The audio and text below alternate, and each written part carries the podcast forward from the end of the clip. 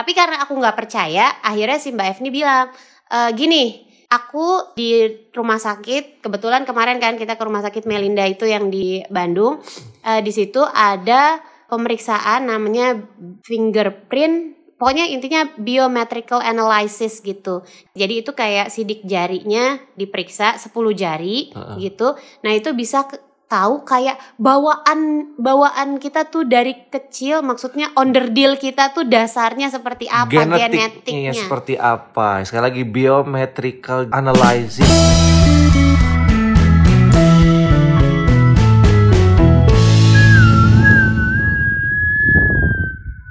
Maksudnya apa? Sebagai pertanda bahwa inilah Kinos Gina podcast. Oh mulai sekarang harus ada gitunya gak? Kamu bisa siul gak? Coba aku tanya. Eh, bisa lah. Tukang burung gak bisa oh, iya. siul. Aku bisa. Iya. Nah, tapi nggak kenapa kenapa tiba-tiba begitu? Sebagai pembukaan aja. Uh, sini majuan sini. Eh, di podcast lain mah kan keren-keren dulu openingnya kita nggak ada opening apa kayak bumper bikin kayak. Lah kita kan emang Icon Podcast Nora Indonesia. APNI. Icon Podcast No Budget Budget Club ya. iya, ngerekam aja pakai handphone. Makanya tolonglah mungkin ada yang mau modalin gitu ya kan. Nanti kita ngerekamnya keren kayak siaran radio gitu. Yang penting bisa menghibur lah. Ya, Apa iya menghibur? Gak tahu juga. Gak usah terlalu percaya diri lah kalau kita peringkat berapa ya Bun ternyata? Kita kita peringkatnya kita sempat masuk 20 besar tuh. Peringkat 17 apa 19 Allah gitu. Akbar. eh taunya turun lagi sekarang 20-an lagi. Ini pada ke mana sih? Gak ada yang pengen dengerin cerita kita ya? Cerita kita tuh biasa. Dari podcast dapat duit gak sih kita dulu? Enggak tujuan kita ini hanya kayak kita mau merasakan hype anak milenial lah bikin podcast podcast begini. Kita mah anak jujur, apa adanya ya enggak? Ya mudah-mudahan lebih ke relate aja sih sama teman-teman yang dengerin gitu Bener. keseharian atau mungkin hal-hal yang mungkin akan dilakukan dan bisa dilakukan oleh anda semua. Benar. Dan kebetulan uh, tadi nih sebelum bikin podcast ini aku lagi baca-baca DM. Terus habis itu ada salah satu yang DM aku bilang e, coba dong bahas tentang parenting ala Kino sama Gina gitu. Kayak pengen tahu juga siapa tahu itu bermanfaat buat ibu-ibu, bapak-bapak di luar sana yang juga punya anak. Nah, anak, anak, anak kepikiran deh aku. Apa tuh? Tentang apa parenting? Boleh, boleh banget. Kan pas banget momennya sama kita. Kita juga lagi di keluarga baru yang lagi mengasuh anak, membina rumah tangga muda gitu. Kita mau ngasih tau apa nih? membina rumah tangga muda. Emang umur pernikahan kita muda, tapi kitanya nggak muda. Itu nggak usah dibahas. Oh. Semua orang tahu. Emang iya? Ibu 75 kan? Ah, lahirnya tahun 75. Apa umurnya 75? Angkot 75, 75, 75, 75. Orang-orang tahu nggak kalau aku lebih tua dari kamu? Ya udah kelihatan dari muka lah. Ya Allah, masa sih? Kerut-kerutnya gitu kan. Sini aku minta duit, aku mau botox sama filler. Berani? Enggak, takut. Oke, okay, parenting akan kita sampaikan di sini adalah mengenai apa sih kemarin sidik jari sidik jari itulah papa nggak ngerti bahasa kedokterannya. Iya, jadi kan aku syuting tuh sama salah satu psikolog anak. Nah, kebenaran buat aku pribadi sebenarnya aku memendam kegelisahan karena anak kita yang nomor pertama itu Uta itu tuh aku sebagai ibu merasa kayak gue kok nggak bisa menyelami anak ini gitu. Gue banyak nggak taunya mungkin ya tentang anak ini. Abis kayak aku masukin tempat gym nangis.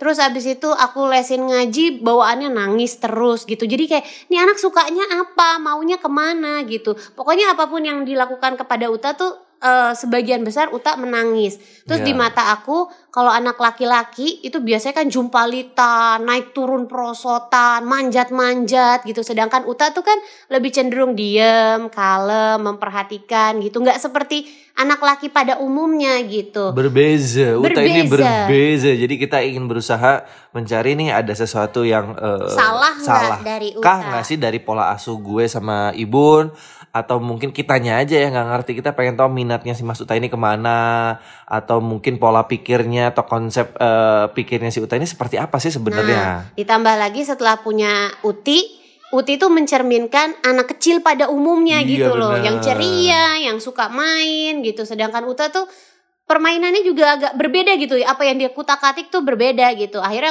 pas ketemu namanya Mbak Evni, dia psikolog anak gitu. Terus aku tanya-tanya. Terus akhirnya si Mbak Evni itu kan udah sempat memperhatikan Uta kan sebelum syuting. Terus dia bilang, "Uta nih anaknya tuh kinestetik apa gitu." Lupa aku. Pokoknya intinya dia tuh lebih dominan uh, dengan tangan Mm-mm. gitu. Terus habis itu dibilang nggak ada yang salah sama Uta. Uta tuh tipe-tipe kayak ilmuwan gitu loh, anak-anak eksak gitu. Iya, iya, iya. Yang Ternyata hobinya ya. tuh observe, terus kayak hobinya tuh mungkin kalau disalurin di apa ya difasilitasi, mungkin Uta bisa menjadi eh, seorang ilmuwan yang menciptakan Masya sesuatu. Allah. Kata dia kayak gitu karena semua anak kecil tuh nggak semuanya tuh seperti yang dipersepsiin sama Iya. Gina. Ini tadi ibu udah bilang belum prosesnya gimana cara mengetahuinya? Belum. Nah terus akhirnya si Mbak Evni, aku kan sempat masih yang kayak masa sih Mbak nggak percaya aku gitu. Oh, Nah, oke oke. Karena ya si Mbak Evni bilang itu yang sepenglihatan aku dari tadi Uta itu seperti itu.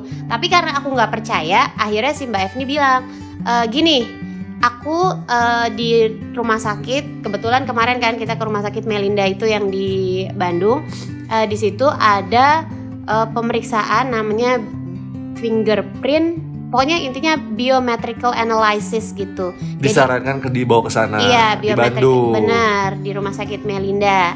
Nah, di situ ada biometrical analysis. Jadi itu kayak sidik jarinya diperiksa 10 jari Heeh. gitu. Nah, itu bisa ke- tahu kayak bawaan bawaan kita tuh dari kecil maksudnya onderdil kita tuh dasarnya seperti apa Genetiknya genetiknya. seperti apa? Sekali lagi biometrical gen analysis. Ush, Iya.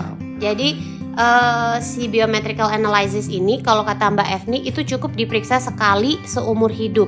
Bukan macam psikotes. Kalau psikotes itu kayak SD diperiksa, SMP diperiksa, SMA diperiksa, nanti mau kerja diperiksa gitu. Kalau ini tuh benar-benar kita cuman lihat kayak gen dasar yang dibawa dari lo lahir yang belum terpengaruh lingkungan segala macem tuh lo tuh aslinya kayak gimana gitu. Jati diri bener-bener dari nolnya lahir tuh seperti apa? Itu dia. Iya benar. ya. Bahkan si Mbak Evni bilang ya eh, buat pasangan yang mau menikah aja itu boleh ngelakuin itu dulu untuk tahu nih karakter pasangan lo tuh seperti apa. Cocok atau iya enggak? cocok atau enggak gitu. Bahkan bisa jadi kayak konfirmasi bener nih lo mau nikah nih sama nih orang gitu. Oke oke oke. Nah. Dan singkat cerita akhirnya Mas Uta dicetaklah eh, apa namanya si sidik jarinya itu 10 jari segala macam dan hasilnya seperti apa Ibu? Hasilnya pokoknya begitu udah beberapa jari tiba-tiba wah pikok nih. Wah reverse nih apa segala ya, macam. Istilah pikok. Iya, jadi mungkin ada kayak gambaran-gambaran sidik jari yang eh, yang khusus-khusus gitu kali ya. Akhirnya si Emang berbeda ya? emang berbeda. Akhirnya si Mbak Evni mengkonfirmasi ke aku, tuh bener kan? Aku bilang juga apa? Anak ini berbeda. Anak ini limited edition. Berarti berbeda in the good way ya. In, in a good way kalau kitanya bisa mengetahui. Nah, alhamdulillahnya kan kemarin kita sudah melakukan tes sidik jari itu. Heeh. Jadi kita tahu bahwa Uta itu dia Allah bawa jatuh lagi handphone Allah kan jatuh handphone kamu alah alah orang lagi cerita serius. Jadi? Jadi hasilnya adalah eh kemarin jadi reverse nggak ya? Pokoknya ada istilah reverse. Jadi kalau anak reverse tuh memang dia tuh tidak seperti common child gitu. Jadi dia bisa punya pola pikir yang berbeda dengan anak-anak lainnya. Iya. jadi misalnya kayak eh, istilahnya tuh kayak gini eh, si Mbak Evni bilang Gina kan pengen kok Uta nggak mau ya naik prosotan nggak mau ya manjat-manjat di otaknya Uta mungkin berpikir buat apa gue naik prosotan buat Apa apa, gue manjat-manjat gitu. kecuali kalau ada sesuatu di sana yang menantang. yang menantang mungkin dia menarik. mau Ah. gitu atau kalau enggak mungkin di dalam pikirannya dia bisa berpikir kalau dia gede kok prosotan arahnya ke bawah ya mungkin nggak gue bikin prosotan arahnya ke atas tuh Jadi yang kayak si gitu Mas loh Uta ini eh, kayak semacam one step ahead gitu pola pikirnya. Imajinatif. Imajinatif. Misalnya anak-anak cuma mikir, wah seru nih prosotan, eh, menyenangkan gitu. Tapi kalau Uta tuh udah mikirin jauh lagi. Kenapa kalau kita prosotan ke bawah kok kita seneng ya? Mungkin mau mikirnya udah iya ke sana. kayak gitu kayak ya udah cuma sekedar turun dari atas ke bawah so what gitu Iya, yang kayak jadi gitu kalau nggak dikasih sebuah pressure atau tantangan yang lebih atau berbeda, maksudnya tuh nggak ter- terlalu tertarik. iya makanya jadi cenderung kayak ya udah gue santai aja Ah. diem aja gitu Tadi Ibu bilang eh, berarti maksudnya berbeda in the good way kalau kita tahu dan kita eh, treatmentnya bener nih harus menanggapi atau ngasih respon sama Uta yang berbeda pola pikirnya itu seperti apa Benar, sampai akhirnya kalau untuk umuran Uta disarankan untuk eh, bermain yang berupa science eksperimental gitu. Jadi kayak misalnya mungkin membuat kaca pembesar dari kertas untuk melihat semut, bikin eh, gunung Merapi pakai apa-apa. Nah, yang kayak gitu-gitu katanya yang cocok buat Uta, pasti dia senang. Nah, ini eh, yang benar-benar ternyata membuka mata gue sama Ibun di sini adalah ini penting banget. Tadinya kita eh, udah kepikiran Uta tuh SD atau sekolah mau sekolah di mana. Ternyata begitu kemarin dites hasilnya seperti itu kita langsung 180 derajat harus berubah. Oh berarti kita nggak boleh sekolahin Mas Uta di sekolah itu yang konon katanya emang bagus banget dan mahal banget itu. Benar. Kita harus cari sekolah yang eh, banyak prakteknya. Karena apa? Kalau Mas Uta dimasukin ke sekolah yang eksak biasa banyak teori menghafal segala macam ada kecenderungan khawatirnya Mas Uta tuh tinggal kelas. Iya, bahkan sampai sedetail itu dari si biometrical analysis itu kita bisa tahu bahwa anak ini cocoknya di sekolah yang seperti apa. Jadi kemarin dibilang Uta cocok di sekolah yang balance antara pelajaran Dan juga ekskul. Kalau bisa yang lebih banyak praktek karena kalau sekedar ngerjain LKS LKS gitu Uta kayak oh bye katanya Iya. gitu. Dan Uta juga tipe yang kalau selama ini kan kita kayak ngelarang Uta terus dia nangis, ngelarang Uta terus dia nangis kan. Iya. Ternyata kata si Mbak Evni, Uta tuh nangis bukan karena Uta cengeng, tapi karena dia tidak mendapatkan apa yang dia mau. Dan dia itu orangnya logis sekali karena otak kanannya kan yang Ah, lebih dominan ah, ah. dan dia tipe thinker, pokoknya daerah neokorteksnya apa gimana gitu yang dominan. Jadi benar-benar aku sih bangganya dibilang ini ilmuwan-ilmuwan macam Albert Einstein mungkin, terus macam Steve Jobs ini mungkin tipe-tipenya yang seperti ini. Aku Ya. bangga sih, tapi mudah-mudahan kita bisa menyalurkan ya. Iya, iya, Jadi iya. kalau misalnya kita mau melarang Uta atau mau ngasih tahu Uta sesuatu, itu harus panjang dengan alasan yang logis. Kenapa begini, kenapa begitu, akibatnya begini, akibatnya begitu. Nah, mungkin dia bisa terima gitu. Iya. Contoh, Mas Uta sikat gigi ya, nggak mau dia nangis nih. Nah, kita harus ngasih alasan nih. Kalau nggak sikat gigi, nanti giginya banyak kuman. Kumannya nanti kalau nggak dibuang, ketelan sama Mas Uta. Kalau udah ketelan, nanti masuk ke dalam perut. Nanti eh, Mas Uta jadi sakit perut. Kemudian Mas Uta nanti jadi mencret-mencret, harus ketemu dokter Linneus. Mau Mas Uta? Baru tuh. Enggak, nah baru mau sikat Baru gigi, dia mau sikat gitu. gigi. Harus lengkap itu. Iya. Gitu. Itu dia yang paling penting adalah yang paling benar-benar kemarin langsung ngeklik. Oh berarti Mas Uta nggak boleh sekolah di sekolah yang papa sama ibu idam-idamkan itu. Benar, karena terlalu banyak teori dan textbook. Bukan karena nggak mampu ya, tapi karena Mas Uta nggak akan tertarik itu. Iya benar. Aku juga sempat berpikir sih karena kan aku lesin dia ngaji. Ya Allah mas, nggak naik-naik. Tapi aku tidak nyalain gurunya karena aku tahu Uta tuh males banget gitu. Jadi ternyata ya memang caranya yang harus diatur bagaimana supaya Uta itu tertarik gitu. Hmm. Kalau dengan cara yang mainstream tuh pasti dia kayak bye. Gitu. Membosankan Benar. gitu, selalu pengen update, selalu eh, curious sama sesuatu yang baru. Iya. Gitu kalau Uta tuh Karena ya. intinya pokoknya Uta itu tipe yang gue tuh kalau disalurkan dia bisa kayak menjadi seorang yang bisa menciptakan sesuatu Ya. khayalannya tinggi segala macam beda sama Uti ya. Nah, ini Nah, Uti nih. kalau ini tipe follower nih, tipe follower, penghibur, menggembirakan gitu ya. karena ya uh, pada umumnya lah anak-anak pada umumnya itu so uti banget lah. Iya, jadi gitu. katanya kalau Uti itu tipe yang eh, yang agak beratnya adalah Uti antara otak oh dominannya otak kiri ya. Dia Uti kiri ya? sama kayak papa. Jadi lebih ke feeling ya kalau nggak salah. Baper. Baper katanya. ya, Uti itu anaknya baper, tapi Uti itu follower. Jadi dia kayak kalau dikasih tahu sekali, Uti nggak boleh. Dia akan ya udah nggak boleh. Misalnya Ah. Uti, ayo belajar. Ya udah, ayo belajar gitu Iya, tipenya. akan lebih mudah ngaturnya. Kenapa mesti belajar ya? Karena yang lain juga belajar. Oh, dia ngikut gitu. Nah, terus kalau untuk urusan sekolah, jadi katanya kalau Uti di sekolahin di sekolah yang pada umumnya yang banyak tugas, banyak LKS, dia sih fine. Karena dia tipe yang ya udah, ayo gue mau mau. Iya karena gitu. semuanya juga ngerjain ya gue juga harus ngerjain kayak gitu dan ini terbukti banget sama keseharian Uti dibawa ke gym class di Ya. Rockstar Gym tuh ya ya semuanya ngikutin ya dia ngikut Bahkan jadi best performer ya. iya udah gitu sangat menghibur dia entertainer betul sekali Diajarin banget. nyanyi, ngikut. ngikut Diajarin gitu. doa, ngikut. Gitulah pada diapalin. umumnya dibilang baper karena eh, kemarin dibilang baper dari hasil sidik jarinya itu dan ya emang bener banget dia kalau diplototin sama bapaknya cuma dipelototin doang belum sampai dimarahin Oh Bisa langsung nangis. banting badan. bisa nangis dia Iya bener. dibilang Uta nggak eh Uti nggak baik kayak gitu nangis Nangisnya tuh yang kayak uh kayak abis disakitin apa gitu. iya bener-bener nangis eh, emosional dari hatinya dia keluarin beda sama Uta kalau Uta tuh nangis untuk mencapai sesuatu yang diinginkan bukan Nah. karena perasaannya Nggak ada air mata ya? nggak ada air mata Kalau Uti langsung berlinang air mata. Gitu Gitu. Terus akhirnya ibu bapaknya juga gatel pengen periksa. Kamu hasilnya apa? Eh, aku otak kiri juga kayak Uti gitu kan Eh, perfeksionis banget Parah, banget parah parah. perfeksionis sampai kemarin 60 persenan lah gila dari empat empat aspek paling mencolok itu adalah perfeksionisnya Terus? terus, pemikir banget tingkat stresnya juga cukup tinggi kebanyakan mikir Iya, terus kamu tipe yang nggak mudah eh, dipengaruhi orang. betul. Lama.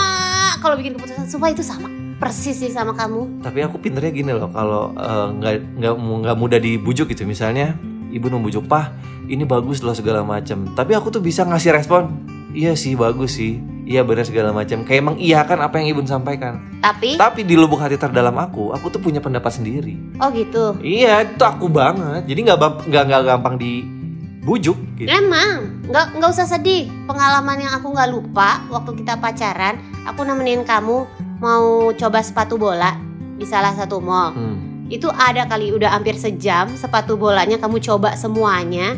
Terus abis itu tiba-tiba, ntar ya mas, saya lihat-lihat lagi. What the hell? udah satu jam. Gue nungguin lu coba yang warna ungu, warna hijau, warna putih semuanya. Gak ada yang dibeli satupun. karena Malu. berarti hati aku belum serak gitu Ya ngapa dicoba semua?